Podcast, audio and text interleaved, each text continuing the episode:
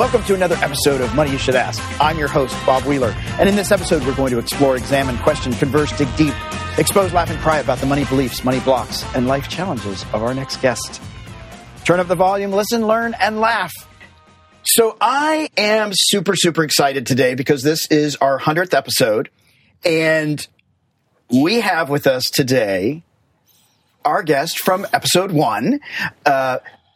She is the star of America's Got Talent, or one of the stars. Yeah. The star. Probably the major star. The major star. Next to Simon. Exactly. Yes. Exactly. The only two that have staying power, right. Vicki and... she is a comic. She's toured around the world, I could say, at this point. Yeah. Parts of the world. Do you count Fresno? Yeah, I do count Fresno. Okay. Because raisins are important. That's right. And so I'm excited to have Vicki here. I've known Vicki a long time. Vicki, when we first had her on the show, it was pre-AGT. They had just started filming. We didn't know what was going to happen. We didn't know she was going to make it into the finals. Right. We didn't know, things have changed. So I'm super excited. Without further ado, Vicki Barbolak, it's great to have you. Thanks for having me back. I had to wait 99 episodes for you to finally call me up, but I sat by the phone for all these weeks, and you finally called me back. Thank you. Well, I felt like you needed to get some traction. What I mean? I wanted... Right. Another schlub interview with nothing to say. I figured within a couple of years, I was hoping there'd be a little bit of movement. Yeah. Well, there has been a slow amount of movement. Actually, there was a huge, gigantic torrent of movement, and then a grinding halt. Oh, grinding There's halt. Something going on lately. Oh, yeah, I heard that. Yeah, I think it's the flu. A lot of people, or spring fever, yes, I think. Yes. And that's just shut things down. Yes. When I said, temperature check, I didn't think you were going to do rectal. I mean, I think they took it a little too seriously. But I just feel it's more accurate, and I want to be safe. I want to be safe. I did, at least it was not on the camera. And no, I appreciate that. And I appreciate that you showered. So, life is good. That's right. What I'm saying? It's important. It is. So, Vicki, one of the first things I have to say, because I meant to say this the last time we talked, is... you're sort of, I don't know if I should blame you or thank you, but, you're the reason that I'm the CFO at the Comedy Store. Yeah. Because you told Mitzi. Mitzi goes, I ain't no accountant. I was sitting right next to her and I said, Mitzi, you've got to call Bob Wheeler. He's a brilliant accountant. He does comedy, but he's but he's much better at accounting. No, I didn't say that. Because we were all new comedians. We were all new. And I said, he's a brilliant a CPA, and you'll love him. And she met you, and she loved you, and you saved the Comedy Store many times. Well, without you, we wouldn't have a Comedy Store. Well, I love being there. It's one of those things. Now, I have to say, we are sitting atop of a hill in your trailer park. My trailer park. Yep. Well, in your trailer in the trailer park. That's right. The coastal hills of Oceanside. So we've got a breeze. We've got chatty neighbors. We've got a pool and a jacuzzi. Yep. Some beautiful plants in the back. Yeah.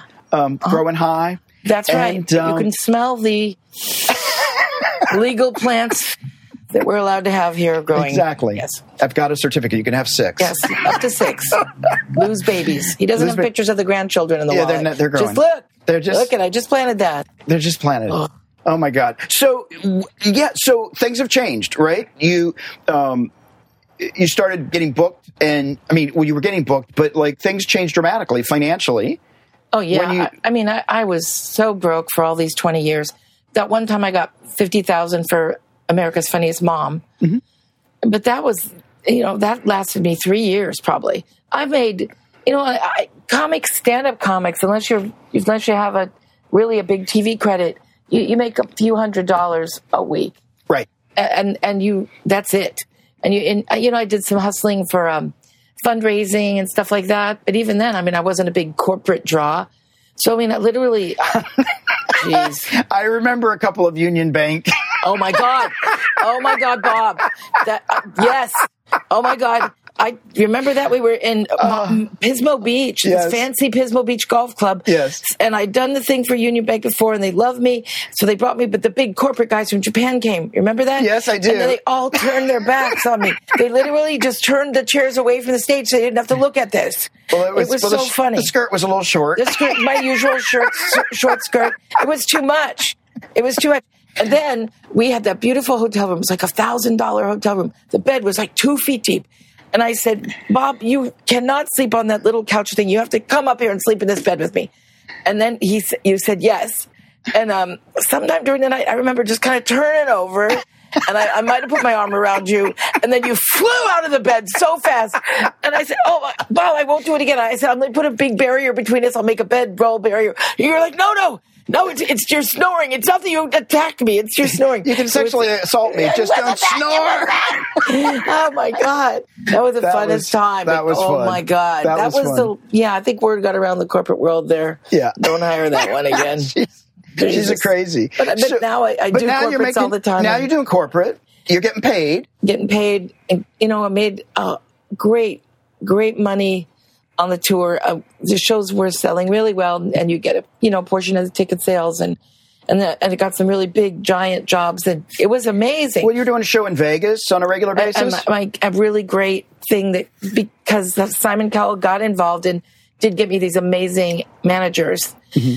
And they got me with the Caesars people, and they got me into that Jimmy Kimmel situation and getting to do Jimmy Kimmel's comedy club and having Jimmy approve me and having a residency in the coolest room in Las Vegas. Yeah. Every Tuesday, Trailer Park Tuesday. That was like, a dream come true. And that, yeah. And our piano is still locked in there because Lou, my husband, my favorite husband so far, he plays the piano before my shows. He's a piano player at the Comedy Store. That's how I met him. But it was a Tuesday night. We were coming back the next Tuesday in March. We left the piano there because we were going somewhere we didn't need it. And we flew out and left the piano, and it's been there ever since. Locked in the Jimmy Kimmel room. Well, it's interesting. I remember you did the show, and then we actually had to go to Sandy's funeral. Yeah. And we were in a grocery store. Yeah. And we were getting flowers. Mm-hmm. And people knew you. You remember? And People are like, oh, my God, that's Vicki. And so what was it like to having struggled or just done your thing and not being recognized to all of a sudden you're the woman from AGT, you're the woman in the bathing suit, you're the woman from the Trailer Trash Nasty. Right. People would always yell, that's Trailer Trash. I'm like, Trailer Nasty. Trailer Nasty. And it was really fun. I people say, oh, is annoying ever. I think when you wait so long for it, it'll never not be annoying. And I had so many fun things, like pilots would let me sit up in their cockpit and just trippy stuff. And it was just, I really liked it. People were so nice. Yeah. Nobody was ever a mean or an asshole. They were just really kind and loved you on the show. You changed, it was all, just wonderful. How did it change with other comics and you doing shows and all of a sudden getting more traction? What blew me away was the really, you never know how that would go. But everybody, all the comics that I've ever known, really, everyone just reached out to me and said, Vicki, we are so happy for you. If one of us could break through, we're so glad it was you. So kind, so nice, I didn't get any oh, she doesn't deserve this, or she's just a jerk, or she's not cool. She's a dumb act. Nobody did any of that. Yeah. And I was blown away by the real sincere support. Mm-hmm. And it meant the world to me, really. Yeah. And how has it been for your kids, who now you have grandkids? Yeah. How was that to have them see you get the success? It was really fun, but the worst one is my little grandson, Ben. He's 7. So he would go around to the school like a little producer and go, I think I'm going to be able to get you into my grandmother's upcoming TV show if you treat me right. So you might want to let me have that cookie. I'm sure I get you a role in her new show. Literally, he was going around like he's some kind of, producer. It was so funny. I'm like, Ben, you can't say that. That's hilarious. Yeah, hey, you got to start somewhere. Yeah, he's a little shyster. And what would you say have you done differently with your money, if anything? Because money's come in. It's more than just $50,000. What have you done anything different? What has been your? You know what's a great thing? Thank God, Lou and I decided that we would just live like we lived before. Because we had a real strong feeling. We didn't know we'd be this right. We had a feeling that wouldn't last very long. It's a very good... People think, oh, once you get a break like this... Well, first of all, I was 60 years old when this happened. 60 years old, yeah. I'm 62 now. Oh. And both of us felt like we better save every dime because this could go away like that. Right. And so we lived just the same as we did before. Rarely did we splurge. I remember I bought my grandsons a golf cart. It was $1,500. I bought them that for that first Christmas. And that was a big outrageous expenditure. Right. And we did buy the truck, and I'm like, oh, but then Lou goes, well, we could write it off. But other than that, I mean, I still have my old broken refrigerator that we keep gluing back together. And we didn't, you know, that I did buy the pool, but that was $300. Right. And I'm using it every day. Right. But other than, I mean, literally, we saved all of it. And I'm so glad. And what was, besides the just knowing that it might not last forever, was there any, I know for some people, they would be looking and saying, well, I've got the money, so now I'm going to have all the things that I didn't get, I had to go without. Do you think it was because you've had a little bit of maturity and you're able to say, look, those things aren't as important, or, you know, well, no, I'm really in fear that there's going to be no money? What helped you to stay really focused on, we're just going to keep living the life we've been living has been so far so good, or it wasn't enough, but I can live with not enough. What? I think that there was the extreme fear of, I have been so poor for so long. Mm-hmm. So I've read that people that go through poverty, they always feel poor. Right. So maybe that's just the syndrome that I live in. Right. That I will still... My friend was so happy when we were working in Nashville when I paid $5 to park, because I will drive miles. I'll miss an opportunity for lunch. I'll miss the lunch trying to get a free parking. Right. So he was like, you're going to pay for parking? He was so relieved because my feature act, and I'm like, yeah, if we're doing it, we only have a couple hours to mess around in Nashville. We're paying parking. Right. His mouth dropped open. I've learned to just be so tight. And I did, though, feel a couple times I want that creeping feeling oh, I could probably buy that, or I want that. Then I started noticing if you want one thing, you want another thing. I bought that golf cart for the boys. Then my grandson, Timmy, turned 15, grew 7 inches. He's 6'6", right, and he's 15. He can't fit in the golf cart. So then I'm like, now I want a gas-powered, he can't fit the go-kart. Now I want a gas-powered golf cart. And I really started looking for one. I'm like, I can't do that. I can't do that. And so, I feel like when you start letting go of the money a little bit, then you think it's kind of like a slope that I really felt. I could feel it. If you want to, my kitchen, it's the old original kitchen, 1974 house. Okay. The kitchen's a 1974 kitchen. I mean, I did my own countertops with some fake crap, but I'm like, I'm thinking, well, we should know. Because my kitchen's fine. You know right. what I'm saying? But it's that creep for me. It's like you spend a little and then it just keeps going. And I'm actually glad that I'm terrified, I guess. Yeah. So you talk about this fear and having been poor. And I'm thinking back, no, I don't need the new kitchen. And I know I'm often called cheap. I like frugal, but cheap. But I also think I have this, I hold, I got to get every, and that's probably a part of my OCD where, I have to get every drop out of the mushroom, cream of mushroom can or tuna. Or if it said it needed 3 cups, did it know that I was going to leave a residue on and I'm trying to get, I'm so obsessed about that stuff. But right now I have a rice cooker. Well, I have 2 rice cookers. I've had a new rice cooker for 3 years. But I don't want to use it yet because even though the old one has a couple scratches, it's probably time for it to go. But I could probably get 8 more batches of rice out of the right. rice cooker. Yeah. And so the new rice cooker has literally been sitting in the closet for 3 years because I just can't still use out of it. It needs to be dead. Right. To me. Yeah. Before I'll be oh, okay, now I can have the new. Absolutely. I got a new, brand new GE electric stove and double oven from some people who are remodeling their house. They gave it to me. Wow. That's what I look for, and I'm never going to change. Right. I don't care how much money I have. I'm not going to try to. I think the people that brag, I have some cousins, they have a lot of money, and they brag, I bought this wonderful washer and dryer set. It was $6,000. I'm like, Big deal. Tell me you bought a wonderful washer and dryer for $300 with a dent in it, bitch. That's what I want to hear. You know, or tell me, oh, we got this new wine. It was $50. Well, you're an idiot if you can't find a good bottle for $50. That's right. Find me a $5 bottle of wine that's good. Then I'm impressed. Yeah, exactly. I'll lay down and say, bow down. Right. You know, but these people that are bragging about what they bought, they could have bought. I don't want to hear it. Shut up. It's boring and stupid. Yeah. Well, B. I paid double retail. Yeah. Okay. No, I will go anywhere for, it's like my Macy's couch.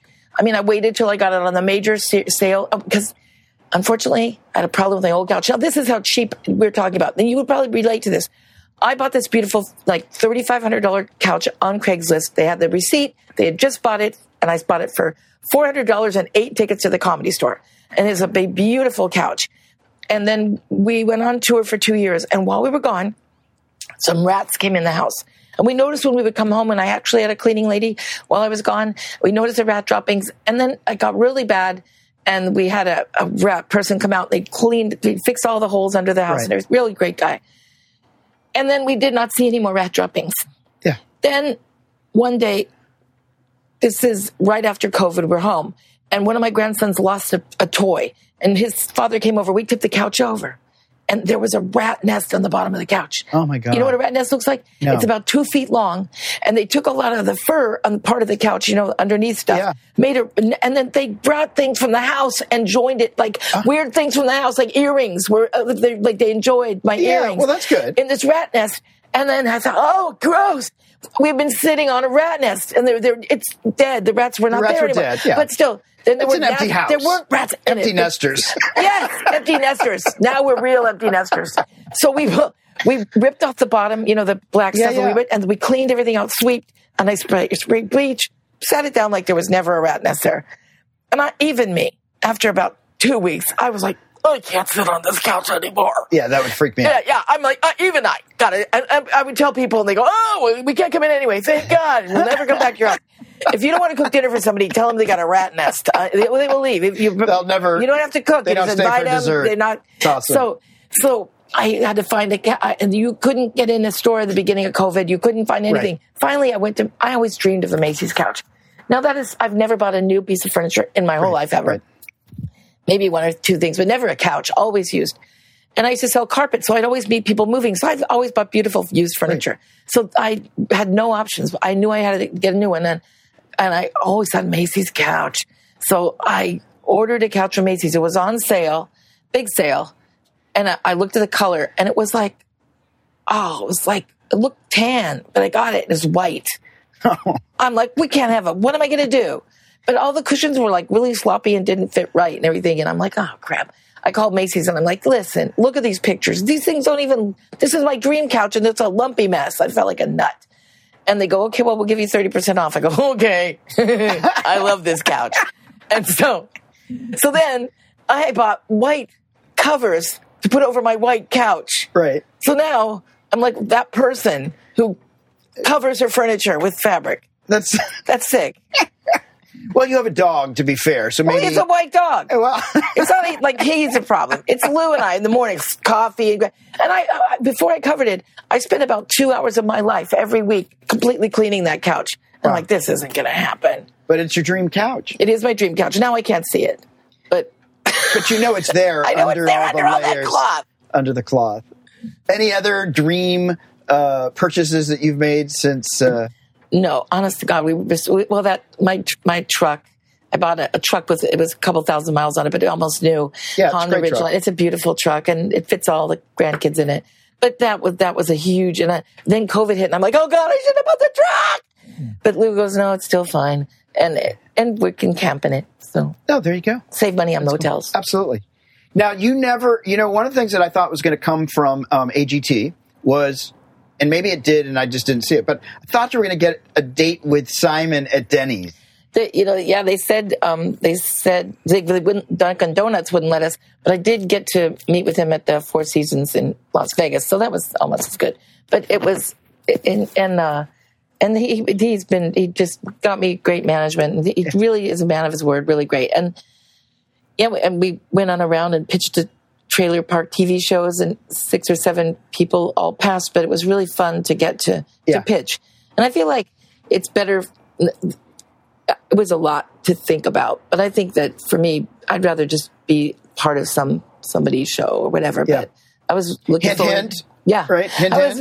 I was looking forward to going on auditions and stuff now, but I guess things are starting back up. So it's a little crazy right now. And how has that impacted you for not getting to? I know you're getting ready to go on the stage this week because, thank goodness, the Comedy Store in the alley. It's so much fun. Is doing shows. Yes. But prior to that, what has it been like not to get to get up on stage, not to get to have your craft, not to get to make people laugh and do what you came to do? The first few weeks was such a shock because literally we flew every day. I mean, I was on 3-4 planes a week. We were flying a weekend, then back to Vegas every Tuesday, out to another city. I only had a couple of weekends off in 2 years, and Christmas, and that's it. And so we were just going, and we'd wake up in the morning, and we wouldn't know where we were ever. Yeah. And I just had this way of handling it, which I just didn't think about the future. I only thought of today. Yeah. And otherwise, if I thought of my calendar or looked at it, I would freak out beyond belief. So I just every day woke up, where am I? So then it would all just stop to a grinding halt. And for the first few weeks, I'd wake up in my house, and I was like really weird to wake up in the same place every day. What are you doing in this house? Yeah. It was like Groundhog Day. I'm like, am I really awake? And then I think everyone was in that shock of, your world is so different now. And then you just got used to it. And then I tried to get some things going. I'm working on my book, and I'm doing a podcast. I tried another idea. It didn't work. So just started a podcast with a great little crew. Big Girls Don't Cry. It's Big Girls Don't Cry. And my co-host, Amber Rose, is a blast. And Mike Vinn from the Comedy Store is an in-house producer. And he's a comic. And we're having so much fun. And we did episode 5 last week. It was our swimsuit edition. So we wore our swimsuits for the show. Nice. It's a show that's geared to big girls. It's geared to the fat. You don't have to be fat. Skinny bitches are welcome to join it. You won't judge them. There's no judging, and it's for everybody. And we're just really, I never knew how much fun that would be. And what Lou said to me was, because sometimes you can't help but be sad. And he goes, being on the road, that's great, but you couldn't last forever on the road. And this is opportunity to the podcast that you're so enjoying. Look at that. Tragedy, opportunity always comes around. Right. If you let it, and it just look, sometimes you don't have to let it. You just get a hit in the head with an opportunity. Yeah. But I noticed that in so many times in life and that's the thing about COVID is a lot of people are learning that there's some really good benefits to this. Yeah. Especially, absolutely. Everybody that just felt like the only joy they got was by spending their money. Yeah. And buying crap. I think that's been a huge revelation to a lot of people. Oh, I don't need to go out to dinner every single night. Yeah. Oh, I don't need to have this and that. Yeah. Or the newest or the fastest. And so look at that purse. Yeah. I never saw that point. Why would you care? What if you, look at this purse? It costs more than $1,000. I would be embarrassed to walk around with a purse personally. I would say, I should have sent that. I feel like a pig. That's just, I'm not judging them. Right. But there's no way I'm going to walk around with something that costs $1,000 just to show. You know what I'm saying? Yeah. I never got that. Yeah. It's interesting to me that, look, there are places, I love to spend money on sushi. I love to spend money on travel. Yeah.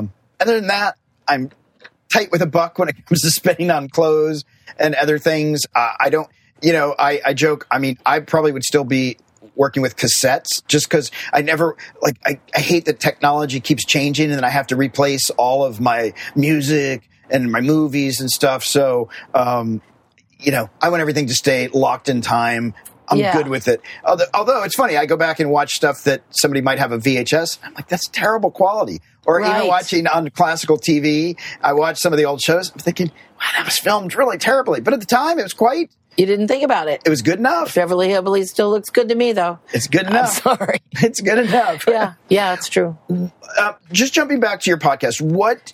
So you're having fun doing it, but what did you hope to get out of doing this podcast? Was it, I just want to have fun? Honestly, was it, I really wanted to stay in touch with my fan base. Yeah. I thought, they will forget me. So if I did something creative, plus it's really fun to do something creative. You got to come up with ideas for the show. You got to be funny. You got to bring your humor. And right. I miss that. So that two things. One, to stay engaged with my fans. And two, to be creative, to have something creative to do. You know, besides decorating my wine boxes over and over again. They get, but they're beautiful wine boxes. Thank I mean, you know what I mean? Wine in a box. You I think it's going to be the new Fabergé egg one day. I think so. I think just shellac it or something. I'm going to have an exhibit. An exhibit. Of my wine box creations. It's going to be good, Bob. No, seriously. I believe you. I'm going to auction them off. Uh-huh. Starting bid, $1. Yeah. Yeah. Hey, it's a start. Hey, I was going to throw them away otherwise. Exactly. A buck is a buck. That's right. So here's one of the things that I think is great about you doing this podcast, which is not my podcast, but which I think is great too. I love your podcast. But so one of the things that I think was really cool, and even though it was very funny and people loved it, I think there was something really honest about you going out in your bathing suit. Yeah. I think for a lot of people, that feel ordinary or don't feel special, that you going out there and just saying, I'm proud of, like, this is me unapologetically.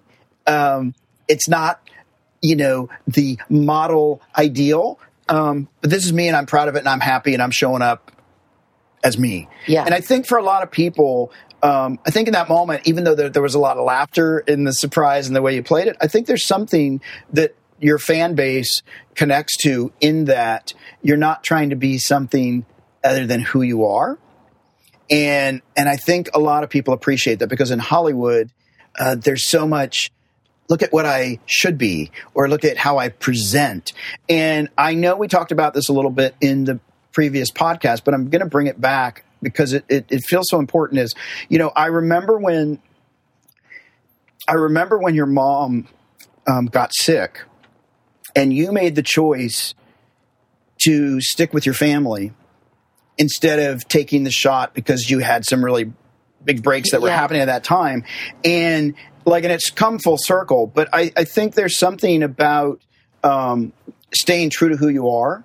And so I think that's one of the things that, I mean, I think that's why we've had such a long friendship is that I know that, like, it's the real deal. And I think that that's what people connect. One of the things I think people love is the fact that, you know, you're authentic and you're who you are. And I'm curious, with all that's gone on, with having gotten success, being known, what is it that you want to leave for your grandkids? Like, what do you want them to be able to say about Grandmammy Vicki, or like what's... You know, just they are so important to me. And I hope they... Well, you know, when you're a grandma, it's just about being a big ball of fun. Yeah. I mean, and I think that, like, my daughters... because they were with me the whole 20 years of struggle. Mm-hmm. I call struggle, but to me, it would have been way more struggle if I'd kept my parents' carpet store. Even we would have been rich, but that would have been more of a struggle. Right. But they were with me in the comedy art, the life of an artist, how we lived. And they learned a lot about giving things up, going for your dreams, not stopping, keep going. And they're both really successful because they have a lot of grit and they knew they were on their own. So but I feel like influencing grandchildren, it's just, I just hope they look at me as someone who just loves them so much and someone who they could be proud of because I do work hard. They know I work hard. They still see that I work hard. And when I was working so much, they were supporting me, but they said, I remember Joel, he's the middle one. He said, Grandma, this means we're probably not going to see as much of you, but we're very happy for you, and we know that you should do this. And he was so right, because then I was gone so much. But that's one of the great things, like COVID. I mean, the tragedy opportunity is I get to see him again and watch him grow up the last few months. Yeah. So I know we're getting close to the end here. I could talk for another 100 hours, and we probably will after the recording stops. But what would you just say to somebody who's a little bit older, or a little bit younger, but a little bit older, wants to be a comic, wants to be a singer, wants to be an artist, has a passion, and they're too old? Right. That's ridiculous. But it's also going to be a difficulty. Mm-hmm. It's absolutely going to be a barrier to you. Yeah. It's going to be there, and it's going to make it harder. And that's just a fact. And that, but it doesn't mean it can't be done.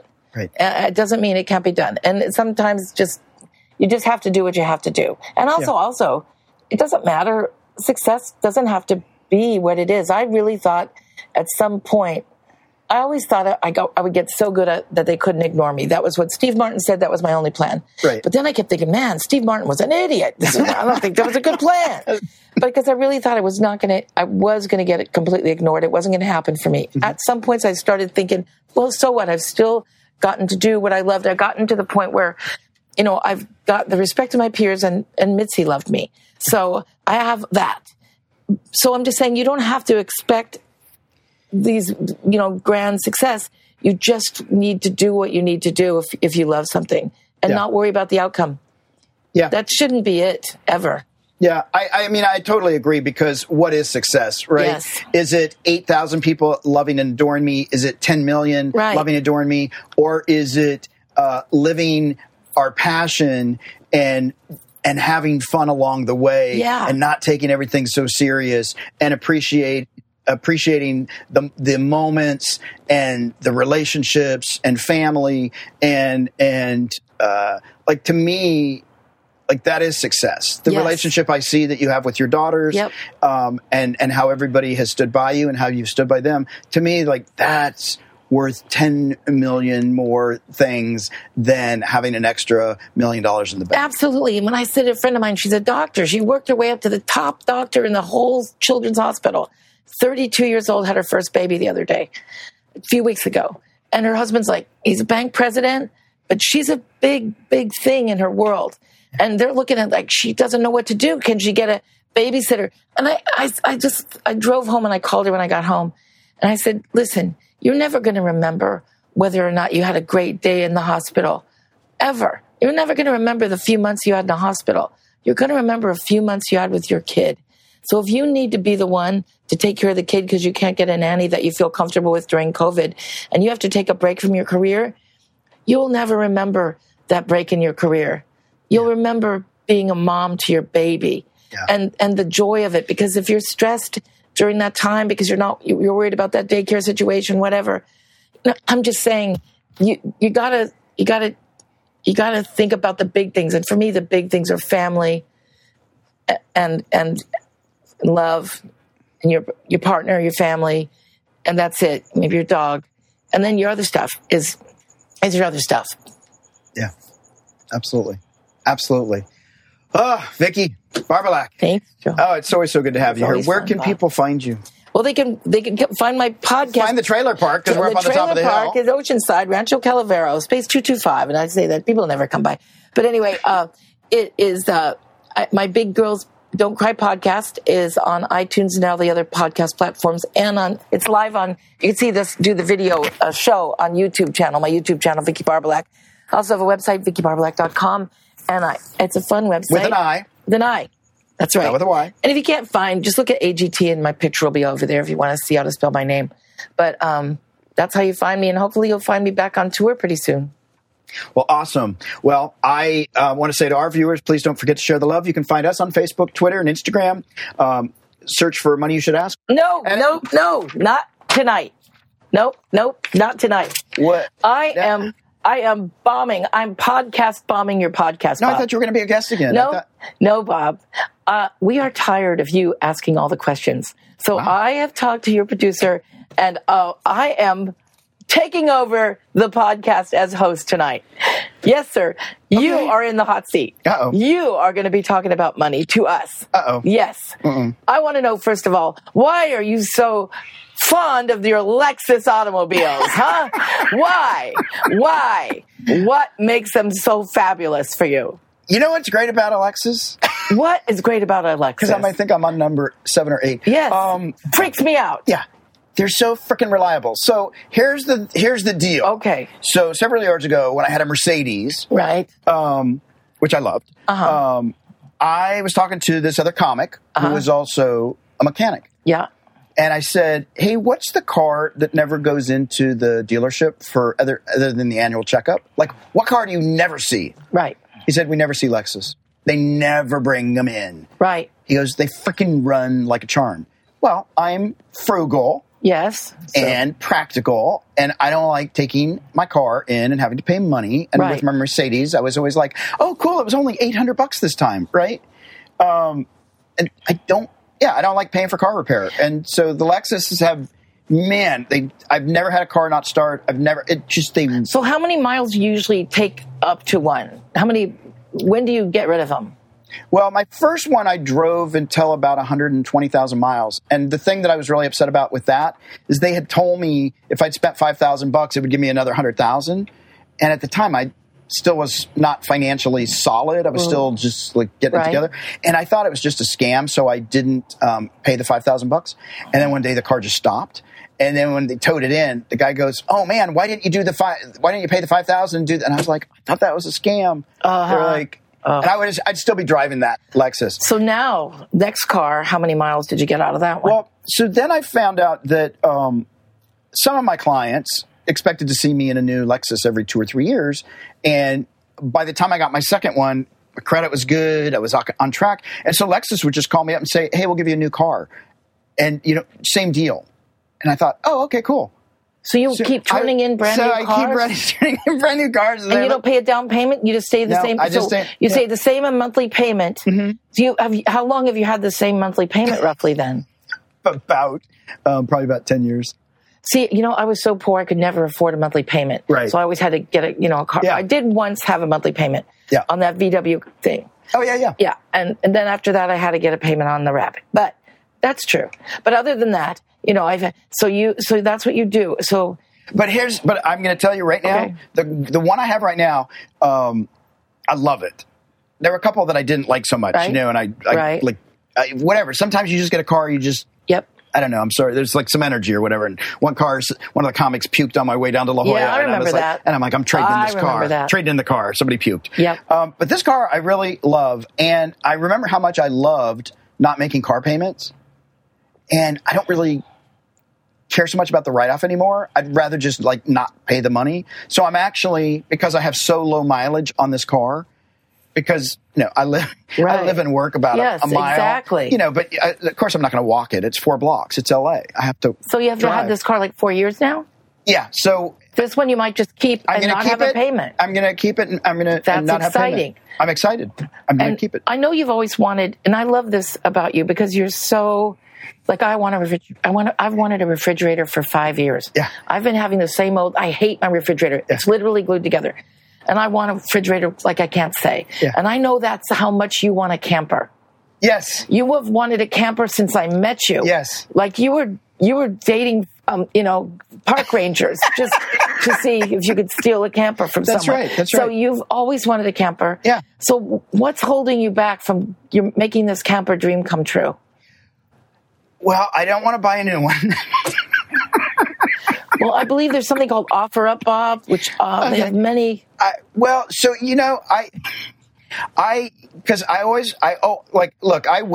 buy things sometimes. Yeah, I waited.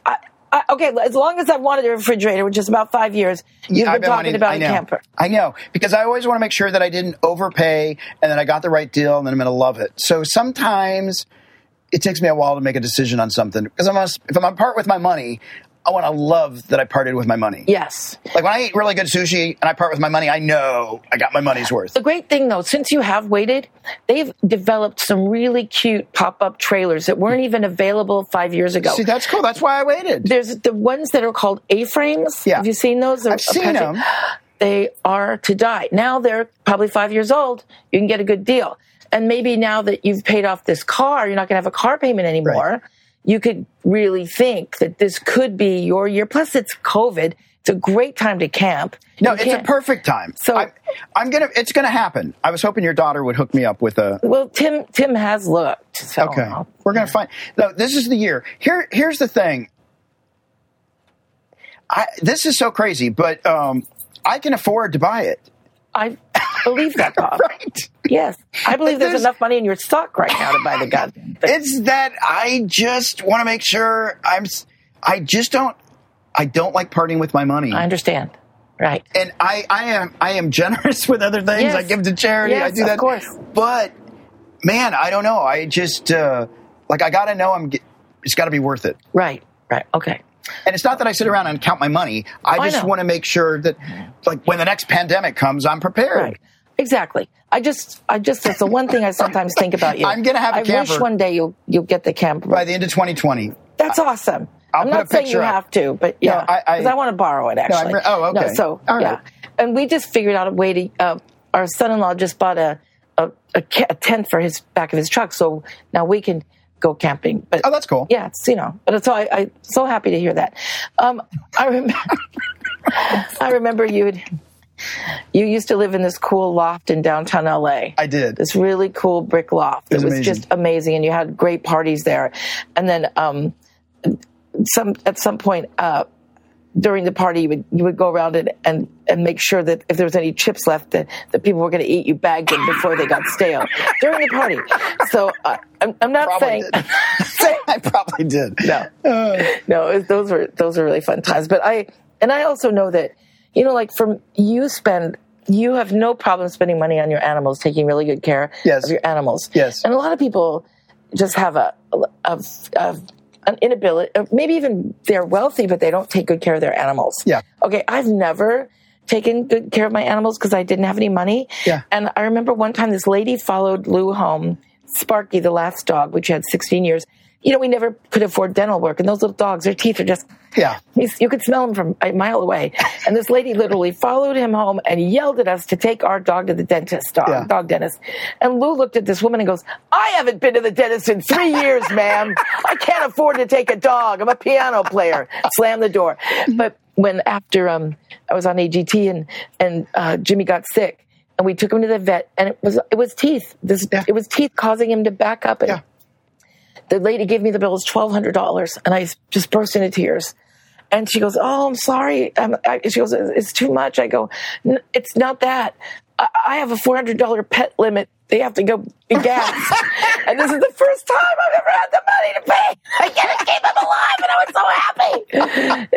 And she's looking at me like, okay, we're going to get the net now. Pet value days. Yeah. Pet value days, which was your old fabulous joke. Yeah. Used to say, oh, was that Joe? I draw the line at $500. Yeah, my pet doesn't live in this neighborhood. Yeah, that's right. Yeah, that was really funny. But you never were like that. But you were. No, I wasn't. I feel like with my animals, I've agreed to take them on, and it's my responsibility. And so, I joke about not doing it, but I do. I spend on them, and even if there's something like, there's been a couple times where there was a false emergency, and I rushed them to the emergency, and they're like, "No, everything's fine, $300."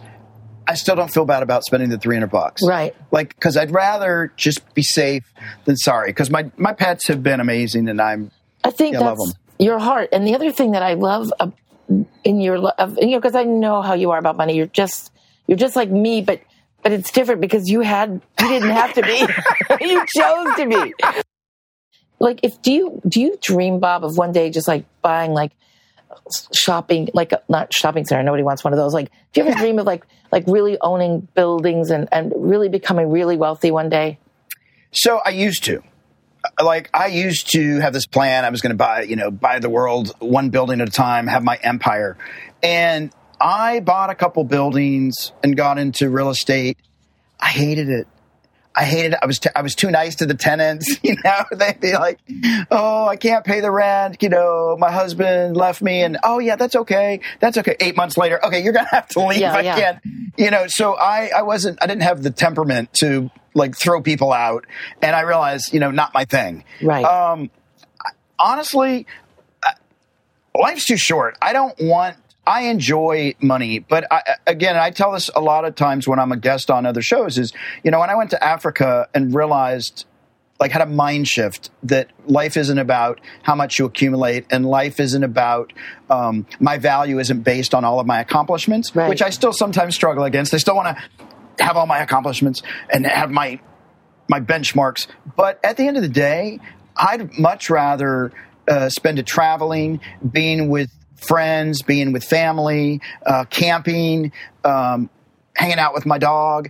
Like, that stuff is much more important to me and a lot less stressful. Maybe not so much with family, but it's like that stuff's more important to me. And there are times that I have people go, "Bob, man, you should get in on this with us. We could make so much money." And there's a part of me that wants to play the game because I think I'm good at playing the game. Right.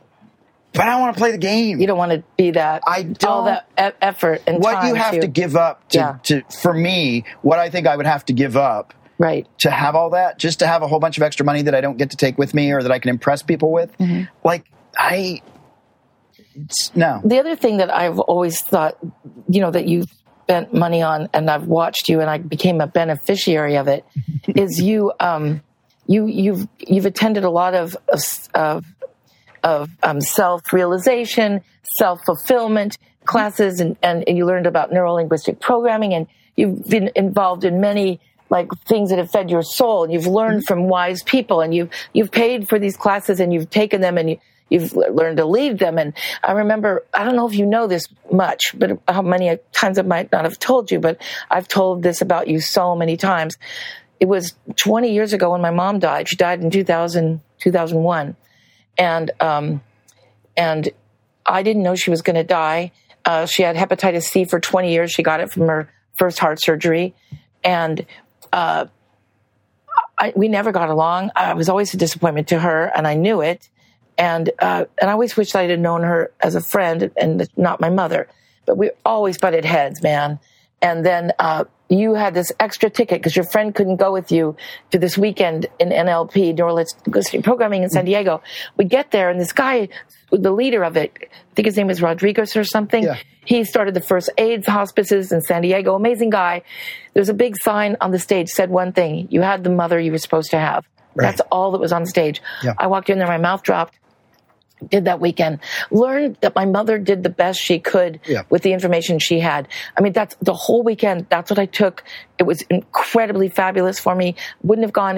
And I never left home if it wasn't to do stand up because I always felt it was too gone from the kids. For some reason, when you asked me, I said yes, which shocked me that I would go do something like that because I'm like weirdo stuff, you know. Well, I don't know. Free. But even still, do you know what I'm saying? Yeah. Even still, it was a miracle that I said yes. Yeah. But I just think I wanted to hang out with you, and I said, okay, if Bob's doing it, I'll do. And then my mother and I had the best year of our life together because of that. Yeah. Because I went there, because that happened. So I always want to thank you for that because that was really important to me. I think it's like you choose what to spend your money on. Do you have a ritual amount of income that you put away every month, always percentage of your income? I don't anymore. What I do is I allocate myself. Hopefully, I put away about $500 to $1,000 for me to just have play money. And then everything else gets put aside to either go into savings or goes to pay my other expenditures. So if I can't get my needs met in terms of going out to dinner with that $500 to $1,000 that I put in, and actually what happens a lot of times is I won't spend it, right? And then it gets to $2,000, $3,000, $4,000, $5,000, $6,000, $7,000, and then I'm like, I think I'm going to take a trip. So I have created a no-guilt bank account, and that's the money that's for me to just do whatever. The rest of the money gets just put aside. I put it into 401k. I put it into I invest it, it's less about I'm saving 30%. It's more about I allow myself to have $500 to $1,000, and then everything else goes to pay for the things that I want and need, and the rest goes to savings. Got it. So, you know, I guess you advise different people to invest money differently at different ages of their life. Yeah, absolutely. So, like, I'm 62, mm-hmm. and I don't want to take your time on the show asking you this, but, like, I mean, for everybody, like, if you just give one piece of universal advice, say you have $50,000 that you think you should invest somewhere, or 20,000, whatever it is, and maybe more than 15,000, that you should invest somewhere. What do you tell people? Like, what do you tell people? Well, the first thing I would say is if somebody got a windfall of $50,000, I'd probably say take 10% of that and invest in yourself. Like, take a trip, do something that you never got to do, take a class, invest in yourself and take that money and have it guilt-free. Just 10%. The rest of that money, I would say probably if I, because I would be conservative in my approach, I'd probably say if I wanted to invest it away, I'd put it into mutual funds, because I feel like that. Even now? Well, I feel like mutual funds, you sort of get to hedge your bets. It's a little bit more risk-free. I mean, me personally, I'm investing in some stock. I luckily happened to buy some Tesla stock right before they had their surprise earnings second quarter here. So their stock just rose right after I bought it. But I'm not a big, buy lots of stock. If I buy stock, it's stock that's going to have lots of dividends that I have reinvested, instead of looking for stocks that I can sell and get a capital gain. So to me, mutual funds are a good, sure way to... It's better than an interest-bearing account at this point. And do you choose your own mutual funds, or how do you tell people to... Yeah, so there's a lot... you can go to Fidelity, you can go to E-Trade. A lot of them have different mutual funds. So if I want to be in a mutual fund that mostly invests in green companies, or if I want a mutual fund that's more heavy into oil and pharmaceutical, which I probably wouldn't be. Right. You can choose sort of the area that you want to put your energy, but I find that those have a pretty good rate of return, and they're somewhat insulated from the ups and downs of stock. I just feel like that's, if I'm going to put my money away. It's better than anything else. Yeah. You're talking $2 million, then I'm going to talk about a different way to invest. Right. But if we're talking $15,000 to $50,000, I'm going to say that's a good place. And then put the money in and leave it alone. Forget about it. Put the money, that's, I think, one of the things that, for me, I put money in different bank accounts. And then, that one's got $40,000 in it. I forget about it. So that I'm not going, oh, wait, no, I have extra money. No, it's funny. I'll walk around going, oh, my God, I don't have any money. Okay, well, that's a lie. But I sort of lie to myself. Yes. So that I'm not going back and going, well, I could just take a little out of this one. And I could get that camper. That'll be earmarked out of my guilt-free money. Got you. Yeah. Well, that's the thing, too. You can't travel very much on a big trip right now. So that balloon must be getting big, Bob. It's getting there. Although I do get occasional sushi, even though it's a takeout, fat girls don't get sushi. No? No, never do. Why not? Because only thin girls get sushi. Oh. It's a fact of life. You have to buy your own. And then I would never do that. So I'm still sort of sushi challenged, even now. But I have found some bargain sushi places around here, I have to say. See, I love sushi. Well, when you come back to LA, I'll take you to a couple places. I don't like bargain sushi. Actually, one of the funniest things, Peter from the Comedy Store and I were heading down to La Jolla to have a weekend meeting with the staff. And Peter had said to me, hey, do you want to grab something to eat? And I said, what do you want? He's like, hey, you know any good sushi place? I said, well, there's this great sushi place I went to last night because somebody from the college had taken me out for sushi the night before. And I had heard about this little dive place near my house. And I said, and I went there and it was amazing. I mean, it was like butter. It was beautiful. And so I said, Peter, it's this great little place. And, and let's go there. So we go there, we eat it. Peter's like, this is amazing. The bill came and it was $500. And I was like, oh my God. The guy didn't say anything the night before that we had just spent $500 on sushi. So I'm like, Peter, I swear to God, I had no idea, right? I'm like, oh my God. I mean, it was $500 worth of, it was so good. And we didn't even drink, right? Nothing's worth $500. So I call the rep from the college and I said, hey, Knight, did you? His name is Knight? No wonder. Yeah, Knight. And so I said, Knight, was the sushi dinner the other night $500? He goes, yeah. And I'm like, I am so sorry. Why didn't you say anything? He goes, well, look, I don't take people out a lot for dinner, and the college approved it. And I was like, I am so, oh my God. I never went back to that sushi place because, I don't mind paying $200. I'll pay $250. I'd be praying to God I brought my cockroach with me. Oh my $500. God. Peter was like, luckily, the good thing is we went down to La Jolla and one of the beer companies ended up paying for the weekend. No. And I was like, see, Peter, it all worked out. Thank the beer company God. Paid for everything because we ate the budget. Oh, that's hilarious. Oh my God, $500. Like, okay, I draw the line at $500 for pets and sushi. Oh, people in LA are insane. They're insane. They're not even real. No. That's so crazy. Yeah. I don't know what I do. I love a good meal, but yeah, whoa, no. $500. No. Yeah, that's part of a camper payment. Like Lou and I went out last night after the show to a place I love in La Jolla. It's a simple place. It's the pub place. And we, you know, I felt like, okay, I got an appetizer and then I got a side of onion rings, but no big deal. But Lou got a $22 hamburger and then it was really fun. But then today I'm like, well, we can't do that again. So I made him cook dinner. So our dinner is cooked for after the show when we come back to the trailer. That's fun. Oh, that's right. I'm asking you the question. Well, it is your job since you took it from me. You know what? I think people are really enjoying not hearing you being questions. Grilled. Oh, okay. You, Mr. Money, right? But so, you know, you've given people a lot of good advice. So what is the best advice anyone ever gave you? The best financial advice anyone ever gave you?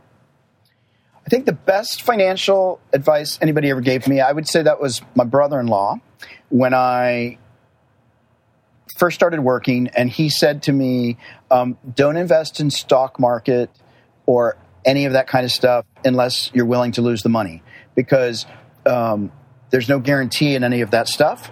And you've got to be able to tolerate losing it if you're going to invest it. So I think that for me, that was a good thing because... Yeah. It was a very sobering, I could lose it, right? Just as much as you could. It's gambling. I think one of the other pieces of advice that wasn't direct was paying off my credit card debt, like getting rid of that.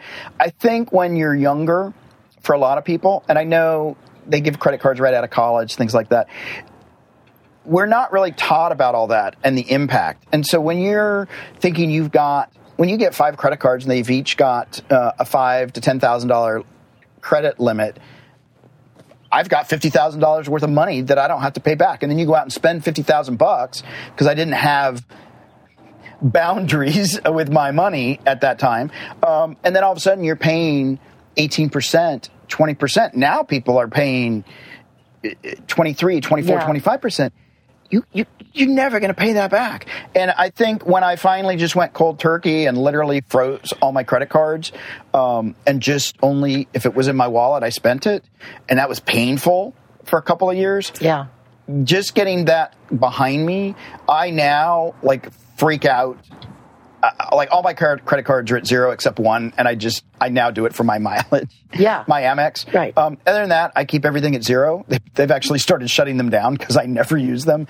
And that's okay too. Right. But I think I can feel the freedom of not having all that interest that I was paying. That was so ridiculous.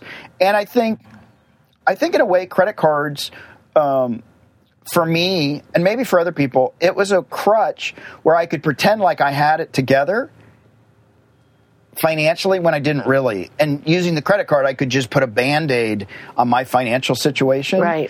And then tell myself, no, it'll be fine. So I think for me, that's been the, has been huge is not having credit card interest and not having the credit card debt. Right. It's so nice to just know I don't have these floating debts. Because it is a slippery slope and it's a temptation like the devil. Yeah. That I really think it is like, you know, I get, and if I have a credit card in Macy's, I will spend way more money than if I'm using a debit card. This is fact. So I don't use them anymore either. I just use American Express and so what do you really hate? I mean, I'm using a strong word here, but what do you really, really, really hate spending money on? Well, that's a couple things. Parking. I'm in with you, and I will drive for a freaking hour and spend $80 of gas to avoid paying for parking. Oh my God. Yep. I'll pay $1, but like when I go to Dodger Stadium, really, you're going to charge me $15 after you're charging like $80 for a beer? Right. And like, come on. Yeah. That ruins an event for me in a heartbeat. Right. Have you ever thought about just offering people $5 to let you ride into their car to go into the Dodger Stadium? Well, but that doesn't always work. Like if you go to the Getty Museum, you have to prove that you came by taxi. You can't understand. You know, so. Just a thought. It's a thought. But, you know, I stalk a lot of people already, and I'm on a list. So parking, and is there one other thing that just drives you nuts? You can't think of anything. You got to give me a hint. I don't know. I just... I thought there'd be more than just parking. Oh, no, that's it. Sorry. That's great. Okay, that's good. Well, it was a very good answer. Parking. And I'm with you on that. You know how I feel about parking. What's parking? Okay. I don't mind anything else. Can I ask you another question? Yeah. All right, Bob. So I have, because I've known you and I know your heart, I know that your job as a CFO at the Comedy Store, you know, back when I started at the Comedy Store, about half of my checks would bounce. My $125 checks would bounce. From the Comedy Store. Yeah, I know. So did the $15 checks. Yeah, the $15 checks would bounce.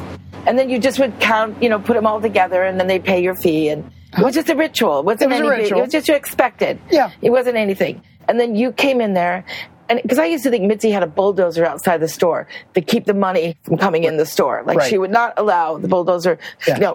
No money's coming in. No money's coming in. And you had to constantly battle that mindset that was there. And, you know, she was wonderful in every way, but she really didn't want, for some reason, that she just literally, it seemed like there was a plan to keep money out of there. You know? Yeah. You know, it's so interesting. I mean, Mitzi had a big heart. And I've told this before. There was a time where I went and got $3,000 or $5,000 bucks for the bank for the weekend. We used to have those meetings in the back, where she had the booth in the kitchen. Yeah. And Mitzi asked me to run and do something, and I left the $5,000 in a bag on the table, and I went to do something, and I came back, and the bag was gone. And I said, Mitzi, somebody stole the money. And it's either a comic. It's got to be an employee or a comic, because there's nobody in the building. Mitzi said, it's probably a comic. They needed it more than we did, so don't worry about it. And I was like, what? And it was amazing, because it did feel like Mitzi really actually just cared about the comics. Yeah. She loved the comics. She wanted that to be their home. It was an artist colony, and she really didn't care about the money. And it was a struggle sometimes, because I felt like every time we'd start to get money, she'd find ways to just, like, bring that balance right back down to zero. And I know I wasn't conscious, because she did want to make sure that there was money to take care of everybody. She pulled out so much money against her house and took out loans. You were constantly juggling this mortgage against this mortgage, and you were buying yourself another 5 years every 3 years. Yeah. But, you know, the cool thing was, with all that, I was talking to Argus one time, and he was talking about, you know, did she, you know, when her health got bad, was it fair to keep her, you know, alive and all that stuff? And I said, you know, one of the coolest things was that as the store got more successful, we were able to pay back all of those loans that she had taken out against her house, plus interest. Yeah. And it was such a cool feeling of knowing that, like, she had been made whole. Right. Because she gave her love, sweat, and tears and every last dollar to keep that club alive. Yep. You know, she would tell me stories. Oh, my God, she used to tell me all these stories. And I think for her, being a woman in a world that was considered a man's world and going up against some of the other club owners and people really tried to take her out so many times. I mean, at first I was like, Mitzi, really? But then I saw that happened. Like, you know, I think she did an amazing thing. So for me, it was really cool that, like, for all that she gave, that she was able to be made whole on all that stuff she did. That's wonderful. You know, everyone knows what Mitzi did for the store. No. Mitzi is the store. She is. And Mitzi, it's given so many of us our whole career. She gave me my whole career. Everything is because of Mitzi. Yeah. But I don't think very many people know that if it weren't for you, the Comedy Store couldn't have come through all these years, because it was a heroic effort, and you were the perfect man, the perfect time, and the perfect place to stay the course, because the craziness that came through with the brothers and the, you know, all of that constantly. And then the, you know, the dynamics, the people that were involved, and Mitzi's health, and, you know, Mitzi's strong personality. all that you weathered it. Like, and I remember so many times you go, I can't do it anymore, Vicki. I'm going to tell him no. I'm going to say I'm out. This is the last month. But you were like, your nerves, your blood pressure. Yeah. You were so like taken, like not always, every moment. I remember so many times being with you. The phone was never stopped ringing. The Comedy Store. Plus, you had your own firm. And then, you know, I mean, what you did was heroic, and I'm grateful for you. And I don't think. I know nobody, most people don't know. How would they know?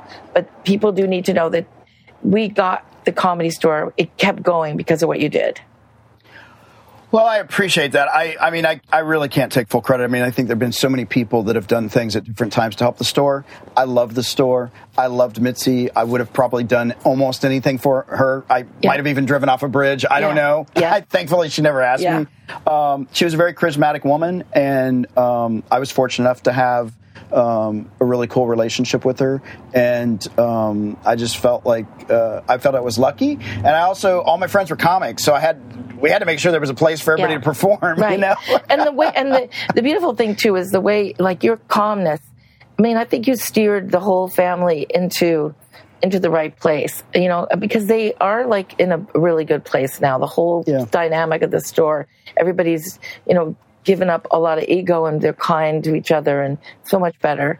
And it's just so wonderful. And I can't, you know, eventually it'll be open again. It will. I can't wait. Yeah. I love the store, and, you know, Mitzi still is the store. So it's been a crazy journey, and I don't think I would trade it. Right on. I just want to say happy 90th birthday to Mitzi Shore today. Happy 90th birthday. So happy, beautiful 90th birthday to the most amazing woman and the mother of all of us comedians. That's why her funeral was on Mother's Day, because she's everybody's mother in this business. Wow. So special. And I'm so grateful for what you did. I guess the last thing I wanted to ask you in terms of finance is, do you think it's wise for people, and if they did, how would you find a good financial advisor? Or do you just look towards a good CPA? How do you find the right person to help you? Well, it depends on what you're trying to accomplish. So some people are trying to just look at investing, and then a financial advisor might be the right person for them. Other people are trying to look at tax strategies, and a CPA is probably going to be more what they're looking for. I think it's important to find somebody. You know, I'm amazed at how many financial advisors will tell you, you should buy a house and you should put money in savings. Really? Do you have a house? No, I can't afford one. Do you have money in savings? No, I don't have any money left. Because, right? So you should find people that it can at least walk the talk. Yes. And that know what they're talking about, or that you get the sense that they're actually there to help you. Right. I've worked in a couple firms where it was all about scolding the client, and I just never understood that, because I felt like I was there to be a service. And so it wasn't for me to shame the client into behaving a certain way. It was for me to understand how I could better serve them by getting to understand where they were emotionally. So I think it's important to figure out what you want. If I'm looking at my savings, if I'm looking at my future, then a financial advisor. But I would ask around.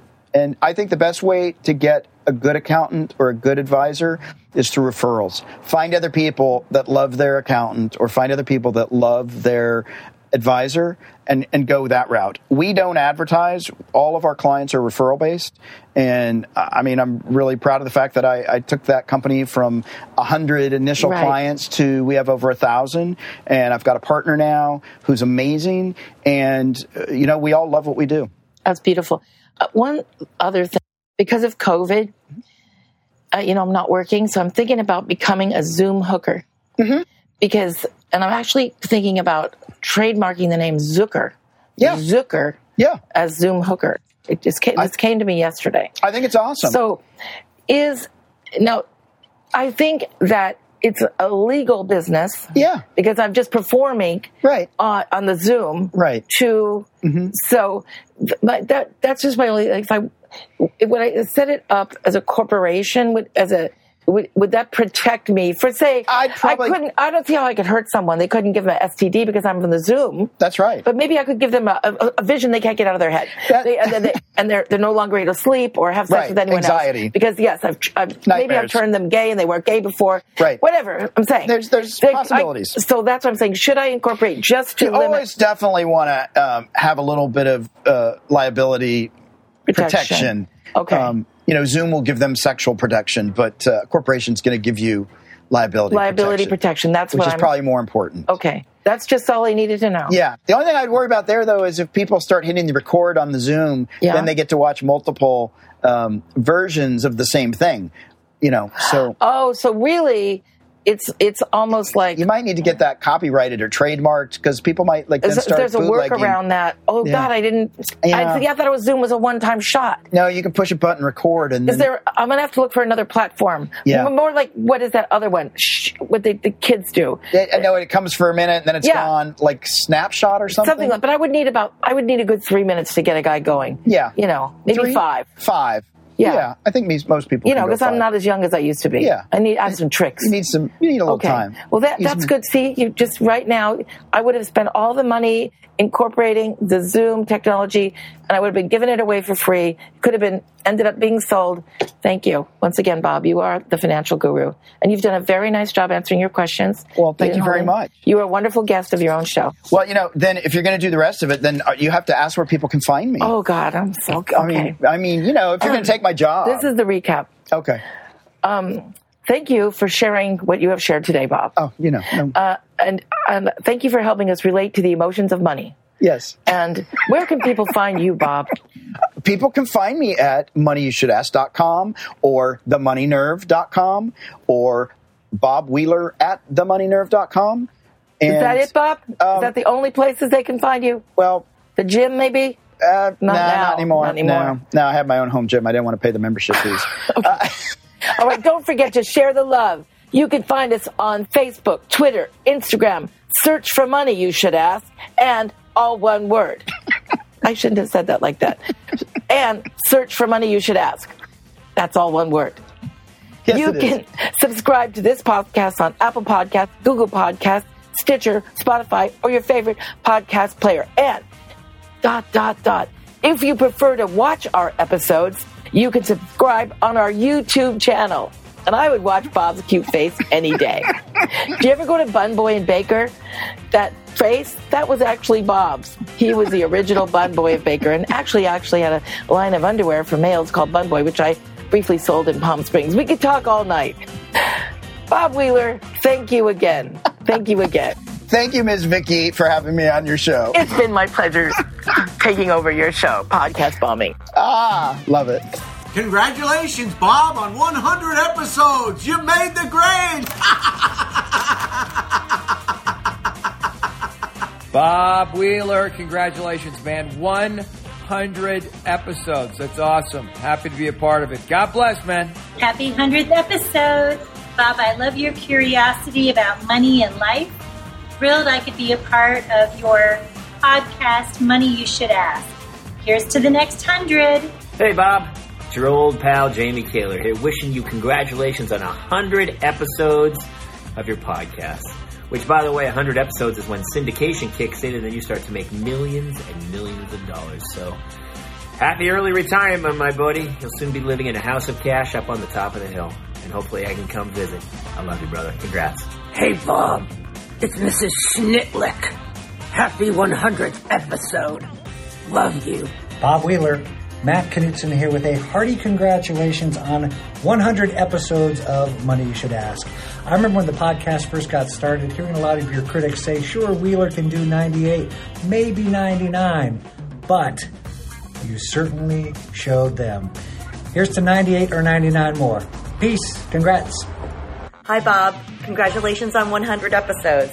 I'm so grateful that we've worked together for so many years and that you asked me on your show. Here's to 100 more. Bob, what's up? It's Duncan. Congrats on your 100th episode. You're going to have a million more. Well, I don't know if you're going to live that long, but you're definitely going to have hundreds more episodes. And thanks for letting me be a guest on your awesome show. You're the best. I miss you. I miss the Comedy Store. I miss watching you perform. Hi, Bob Wheeler. How's it going? I'm here. I'm Cynthia Levin. I did your show a while back. I don't know if you remember me. I regaled you with stories of how horrible I am with money, and I'm fine now. I mean, this pandemic hasn't affected me at all, and that $100 a week making minimums in order to get money from the government, it's is not affecting me at all. Listen, Bob, I am so grateful for what you're doing. I want to wish you a happy 100th episode of Money You Should Ask. Listen, I'm making a pledge to listen to your podcast more often, and I hope everybody else does too. Cheers, and thanks for what you're doing. Hey, Bob. Hanifa here. I just wanted to congratulate you on 100 episodes of Money You Should Ask. I can't believe it lasted this long, but anything can happen during a pandemic. You're awesome. I love you. Here's to 100 more. Hey, this is Mike Marino, and I just wanted to say to Bob Wheeler, congratulations on your 100th episode of one of the most fantastic shows. Funny shit. It's not funny. It's money. Money You Should Ask. Hey, Bob, congratulations on this exciting milestone. It's been so great to see all the things that you're doing, and I wish you so much success as you go for another 100. Hey, Bob, Chelsea from Sanity Dogs here with all my dogs, but they won't come to me. Roo, come here. Come here. Yes, my girl. I just want to wish you a happy 100th episode for the podcast. That's so, so amazing. I want to thank you for having me on as a guest. That was the best experience ever. I actually just started my own podcast, and I cannot wait until I have 100 episodes. So I'm so happy for you, so proud of you, and I cannot wait for your next episode. Talk to you soon. Hi, Bob. Hi, Bob. It's Teresa Tennille from Down Under. Congratulations on 100 episodes. Yay! Woo! We're so proud of you. Your show deserves all the recognition, and here's to 100 more. Yay. Congratulations. Best of wishes. Love you lots. Mwah. Hey, Bob. It's Candace here. I wanted to give you a shout out for your 100th episode of your Money You Should Ask podcast. What a feat. Congratulations. Really happy that you're continuing to do the work, to be with people in humor and in seriousness as they navigate through the emotions that people have around money and finance, getting in touch with what really drives people. So great job, and keep up the good work. Hey, Bob. Yeah, someone told me this is your 100th episode, and happy anniversary. Yeah, Mitzi, I gotta go. It's Bob Wheeler calling. Okay, Bob, hi, it's Jeff Scott, the house pianist at the Comedy Store and the archivist. Hey, listen, man, I wanted to congratulate you on 100 episodes of Money You Should Ask. That is awesome, especially considering you're only 24. Congratulations. Where's Mitzi again? Yeah, peanuts and Perrier. Okay. Mary Kennedy here. Surprise! Happy 100th episode of Money You Should Ask. I'm so glad I got to be on the show, and I'm so honored that I've gotten to work with you all these years. Happy 100th episode. Hello, Bob. I want to congratulate you on your 100th episode of your podcast, Money You Should Ask. I was very happy to be on your show and share you my story, and we had a lot of fun together. Keep up the good work. Happy anniversary, Bob. 100 interviews, good for you. Always excited to hear about your new guests and be part of your journey, so hopefully we see each other soon. I love you, Bob. Thank you for helping me understand I can have a spiritual relationship even with money. Bob Wheeler, congratulations, 100. That deserves some congratulations. I'm so proud of you. Thank you so much. You're such a rock star, and I just appreciate you. So with that, we want to congratulate you on your 100th episode. Yay! Hey, Bob, you have got episode number 100 of your brilliant podcast coming out, and I am so excited for you, and I just wanted to congratulate you and tell you to keep up the good work. Thank you so much for adding to the value in the world. Well, hi, Mr. Bob Wheeler. Princess Corey here. I am so very proud of you. I just heard that you had 100 episodes under your belt. Well, if you're going to have 100 things under your belt, episodes are not bad to have. Couldn't have happened to a nicer gentleman. Thank you for putting energy out into the world that helps people. All right, Chip. Congratulations. Bob, it's your partner on Funny Money, Sheldon Anderson. You might not remember me because you're too busy doing 100 episodes of Money You Should Ask. Okay, but don't forget us, because we're awesome. But apparently you're even more awesome by yourself. Well, maybe not, but you're still awesome.